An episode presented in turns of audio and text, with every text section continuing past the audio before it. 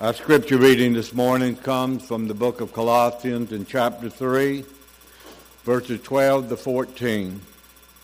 And I'll be reading from the New International Version. Colossians 3, 12 to 14, Paul speaks to the family of Christ in the city of Corinth, words of encouragement, words that would help us to apply our action and life to one another. He speaks these words. Therefore, as God's chosen people, holy and dearly loved, clothe yourself with compassion, kindness, humility, gentleness, and patience. Bear with each other and forgive one another. If any of you have grievance against someone, forgive as the Lord forgave you. And over all these virtues, put on love which binds them all together in perfect unity. May God help us to apply these words to our lives. Good morning. Thing. Open your Bibles to 1 Kings chapter 12. That's going to be where our text is today. We're working our way through the story. Let me begin by sharing this. I, I don't know the author, but I thought it was um, worth hearing. All good and lasting stories are built the same Stories are to- told through the hero, the one who lives the story. Stories begin in the ordinary world, a place of comfort that the hero must ultimately leave. Stories start with an inciting incident, an event without which there would be no story. And stories are about deliverance, the journey that frees and redeems the hero and his world. Why? Because the purpose of the story is new life. Little Simba, the future Lion King, frolicking in the ordinary world of the Pride Lands until the inciting incident of his father's death makes him a fugitive. But through the call of his father, he's delivered from the guilt and from the shame. Why?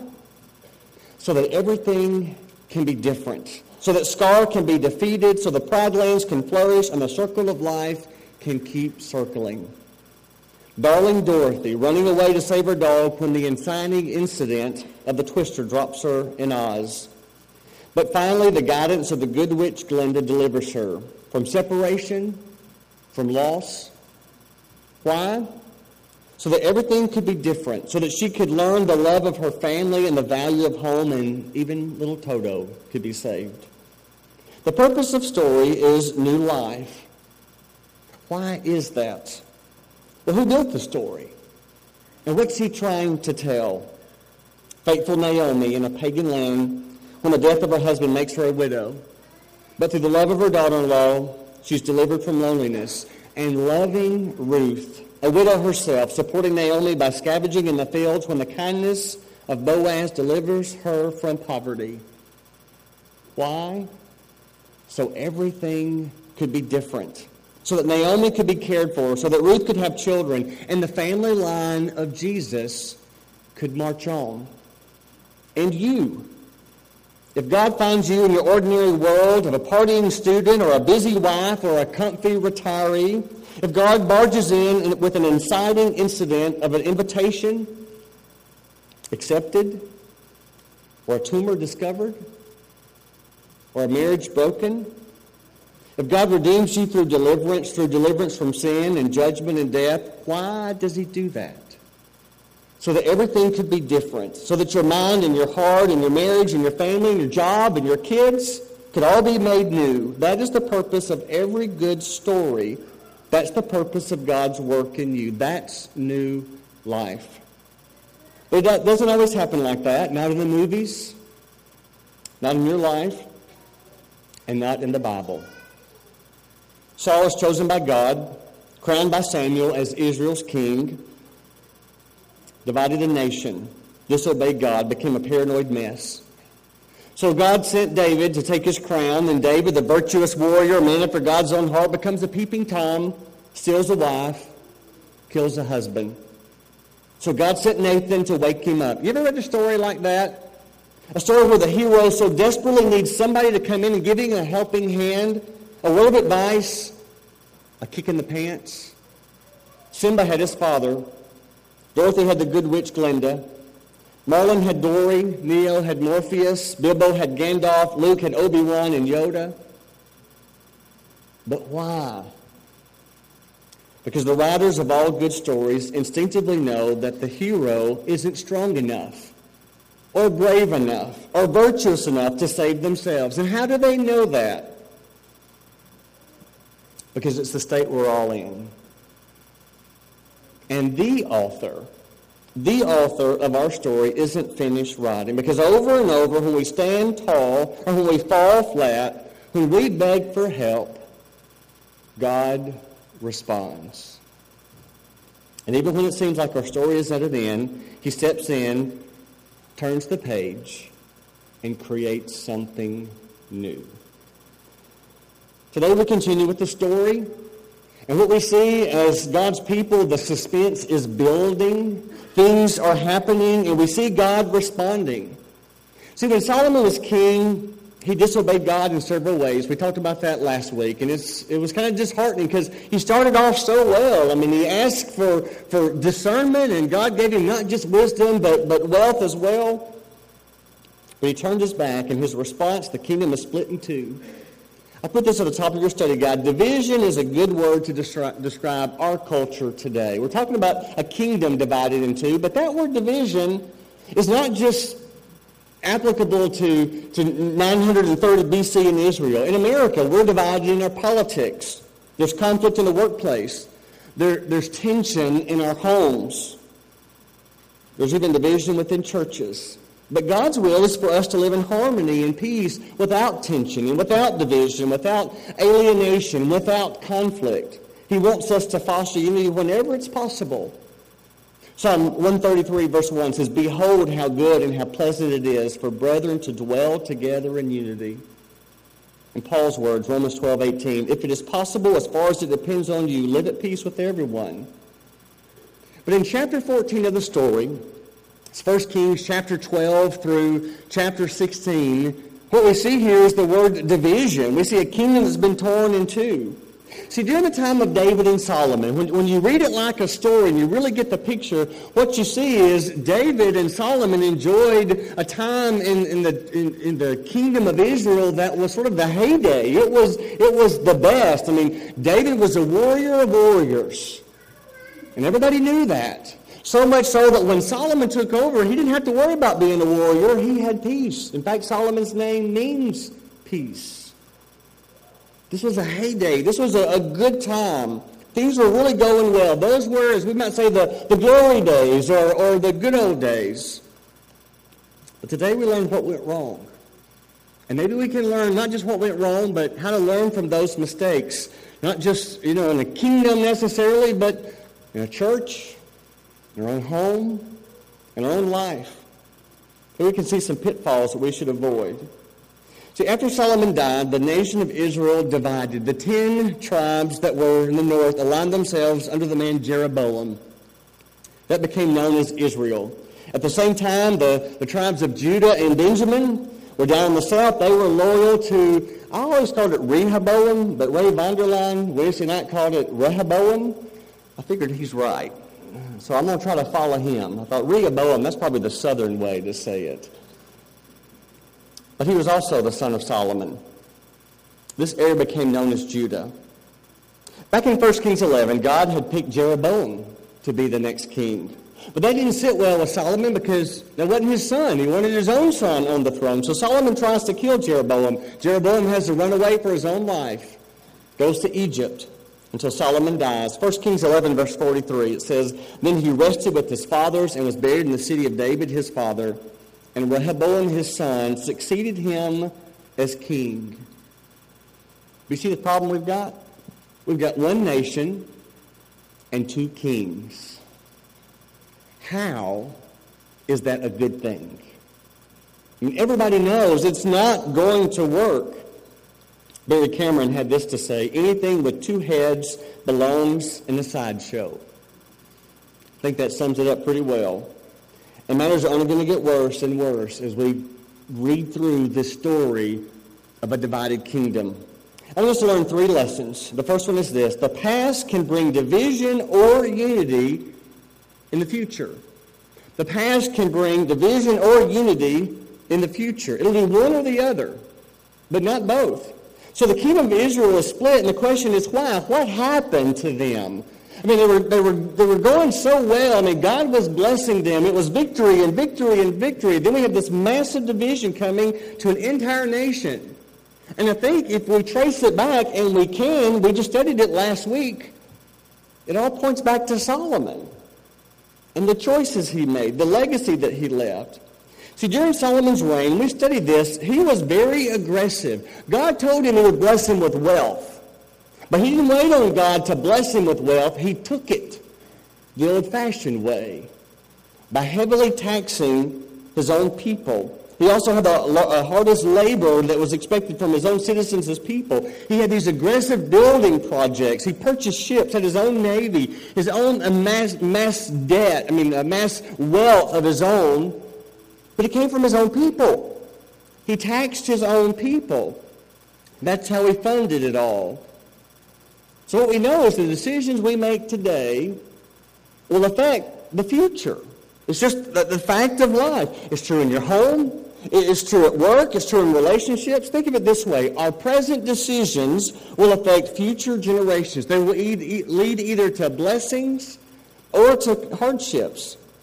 And it all comes back to choices that you make. As I read through these chapters, obviously you've studied the Bible before, they're, they're somewhat familiar, but then when you read again, you, you pick up on things maybe you didn't read the first time or maybe haven't read in a while. But what I noticed, there's a, uh, there's a, re- a repeated phrase or, or an observation that appears over and over and over again. The writer is talking about either good or evil, but it talks about how they followed the one before them. For example, 1 Kings 15, 26, it's talking about Nadab, the son of Jeroboam. He did evil in the eyes of the Lord, walking in the ways of his father and in his sin. And you contrast that to 1 Kings 15, 11. Here it's talking about Asa. This is the great grandson of King David. It says Asa did what was right in the eyes of the Lord, as his father David had done. But don't just think of it in a collective sense for a kingdom or even for a church. We need to think of it in an individual sense as well, in our personal life, to see the impact. Your choices, your decisions make a difference.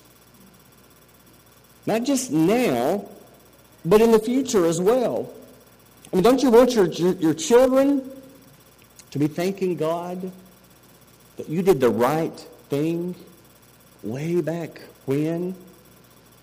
I know you can hear this kind of message and think, well, you know, you have no idea what kind of mess my life is in. You have no idea the kind of mistakes. I mean, it's just in shambles. And maybe so, but again, just like that, that little uh, article I read at the beginning, God specializes in making all things new, in transforming stories. God loves to write a new ending. I mean, it seems to be just, just going to this, this crash and it's not going to go well.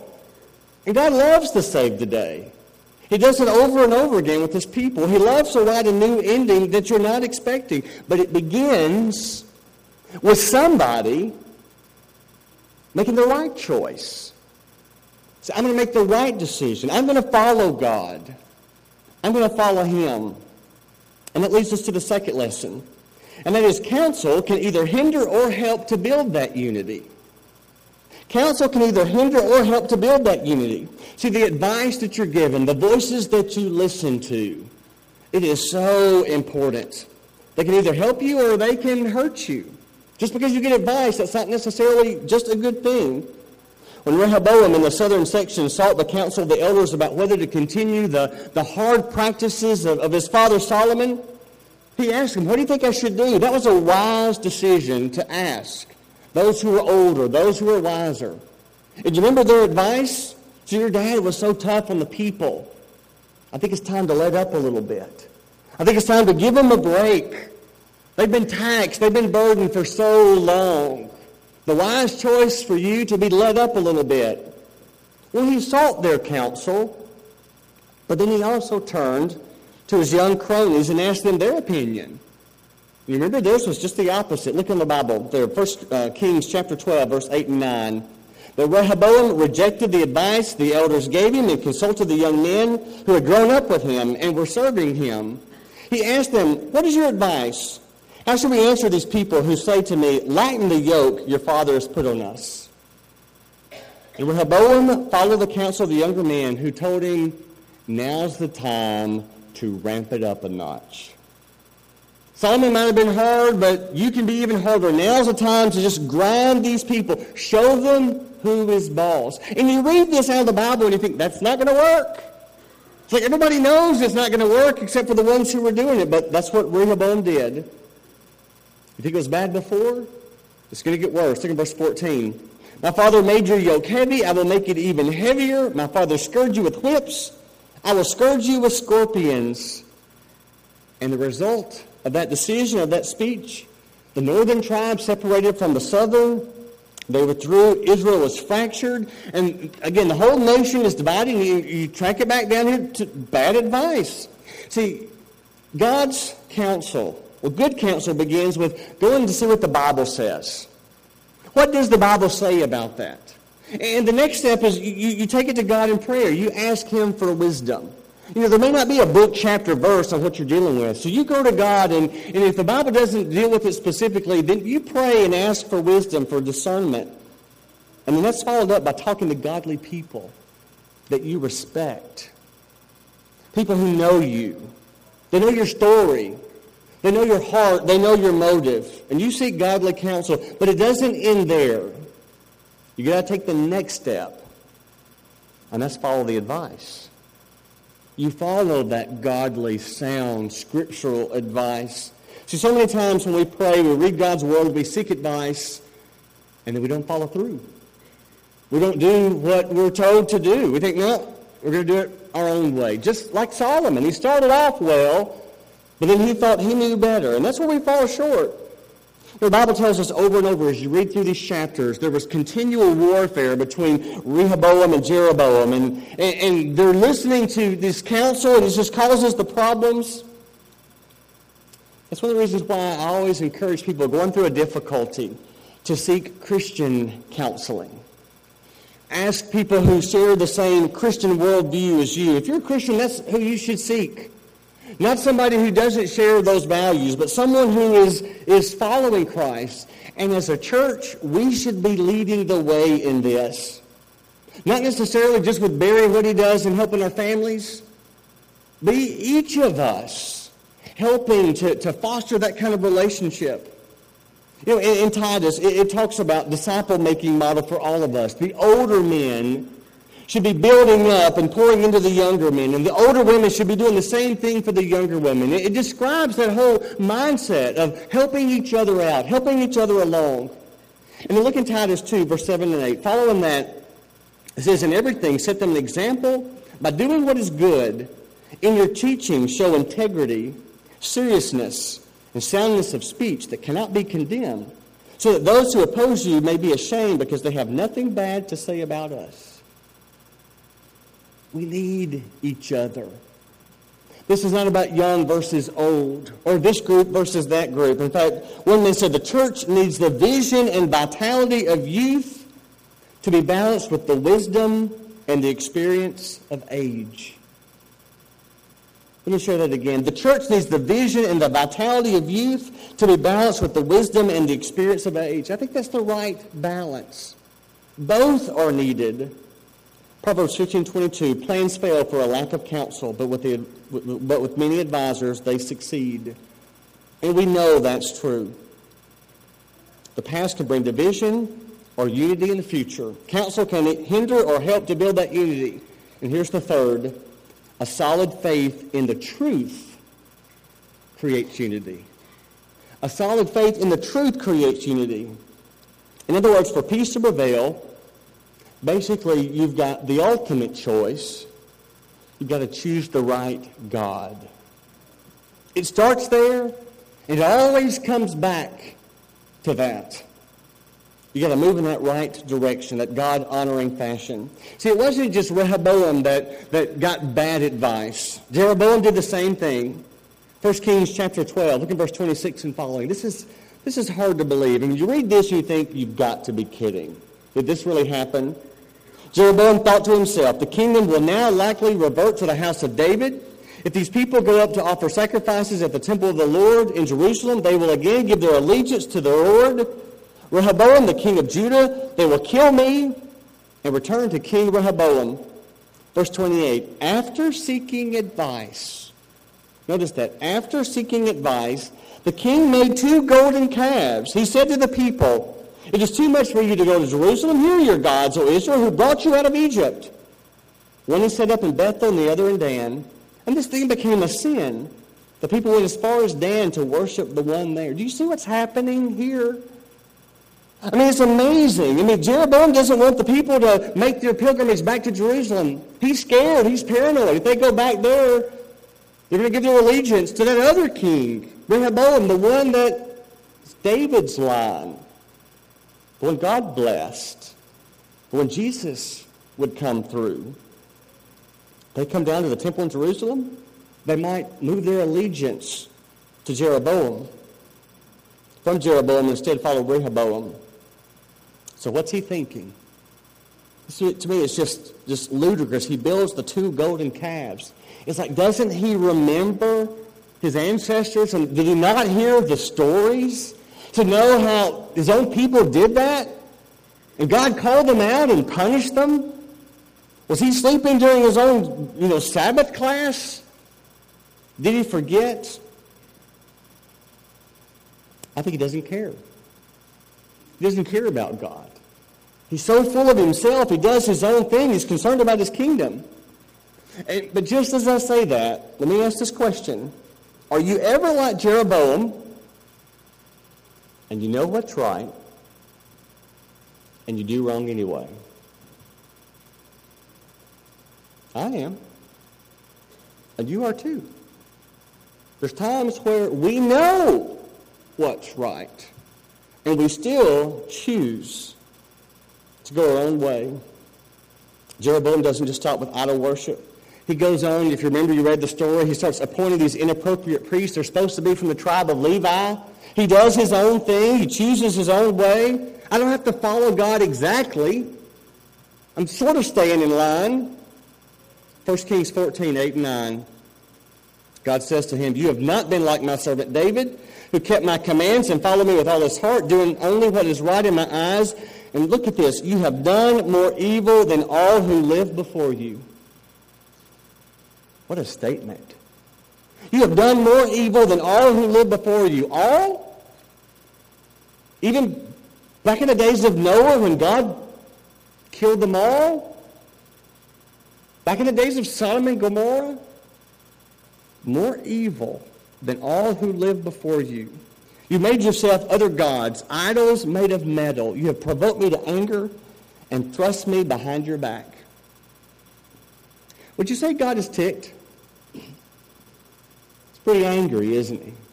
But you read that several times in, in, in this, uh, these chapters about God becoming angry. Here at Jeroboam, but Rehoboam wasn't any better.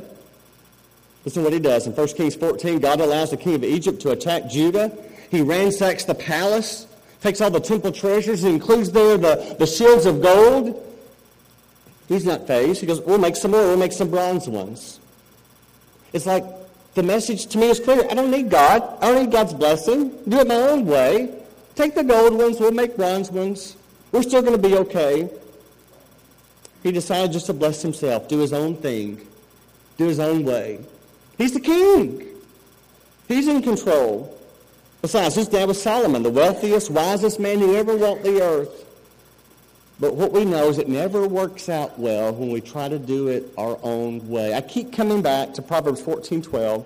There's a way that seems right to a man, but in the end it leads to death. You know, these stories that I shared with you as you read through these chapters this week about these two kings, kind of dark, aren't they? Kind of depressing, really. But I don't want to leave you with bad news. There's a king who follows Rehoboam on the throne. He's the third king in Judah, actually, the grandson of Solomon. His name is Asa. In spite of the fact that his father was a sinful man, that his mom was pagan, he becomes one of Judah's most godly kings. But not because he followed in the steps of his parents. or even his grandmother. His pagan grandmother had her, had her own Asherah pole in her house.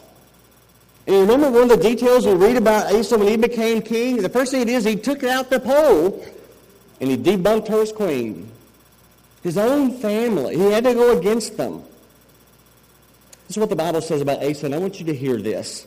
I alluded to this earlier. To me, it's just kind of redeeming. It gives you hope.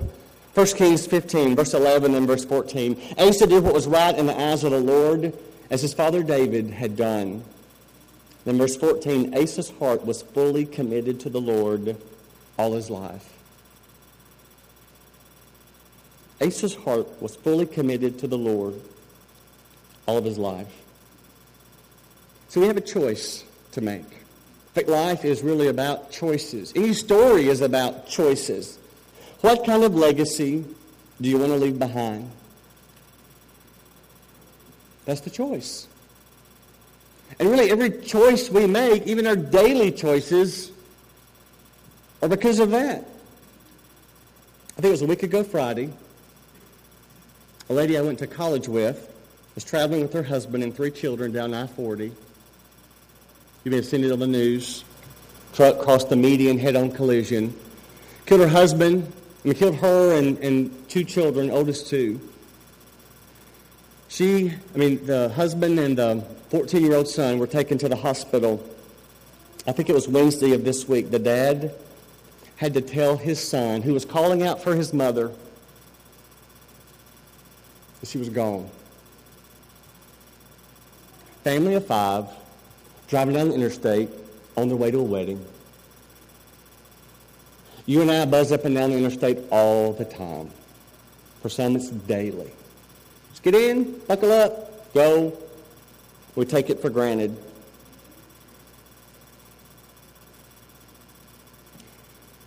When it's your time to go, whatever that is, what do you want those people closest to you to say?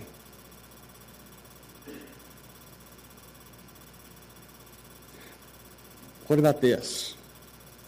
Your heart was fully committed to the Lord all your life. If we want to be remembered for the right things, if you want to leave a legacy, what you know is it's not about stuff. It's not about jobs. It's not about kingdoms. It's about making the ultimate choice of who is God. And all the other choices, they just kind of fit right in there. You make the right choices. You do the right things. And the future will be better because you'll make wise choices today. That's how you'll pass and build a godly legacy. You make right decisions. I read about a church that was celebrating their 50th anniversary. This is a church that was started by another church in town. It was a church plant, kind of like how uh, West Seventh was like the mother church and started some of the other congregations in town. You may not know that, but that's a part of our history. And this church did the same thing about 50 years ago. About 50 or more people from this church, you know, moved and started another church. And that new church, it was in a growing section of town, and grow it did. It became a huge church, and thousands gathered there every Sunday. So a couple of years ago, when they were celebrating their 50th anniversary as a church, they wanted to do something to honor that home church, that one who started it all. And so they just, the, two preachers were talking. They said, what can we do? Well, in that, the mother church, the older one, they, you know, didn't feel comfortable being on the receiving end. And they said, well, they looked around a little bit. And here's what they said. You know, we've had the same old church sign in our front yard for decades upon decades. And it looks old. We'd love a new sign. So they put it out to bid. They landed a company to give them a nice, new, modern, updated sign. It costed $12,000. Yeesh. It's a lot of money, preacher thought. He was sharing that with the preacher of the now newer, larger church. I said, don't worry about it. Glad to help to pay that $12,000, just by way of saying thank you. And again, the, the preacher of the mother church said this, I stumbled across something that I'd never heard and never read. I don't know if you know this, but on the last Sunday in June of 1962, when 53 people stood up and they committed to start this new church. The elders gave them a check to help launch the new church. Seed money, if you will. Guess how much the check was for? $12,000. See, God is not uninvolved in our story. As a church, as a family, as a person, God's with us every step of the way and will continue to be. When his people make good choices, God is there and he smiles and he blesses you. When you make bad choices, God responds as well. He'll send a spirit to convict you of sin, to help you know and understand you've made the wrong choice. And when you repent, God responds. Wipes you clean, makes you one. When it seems like your story has come to an end, God can step in and make it new. Let's pray.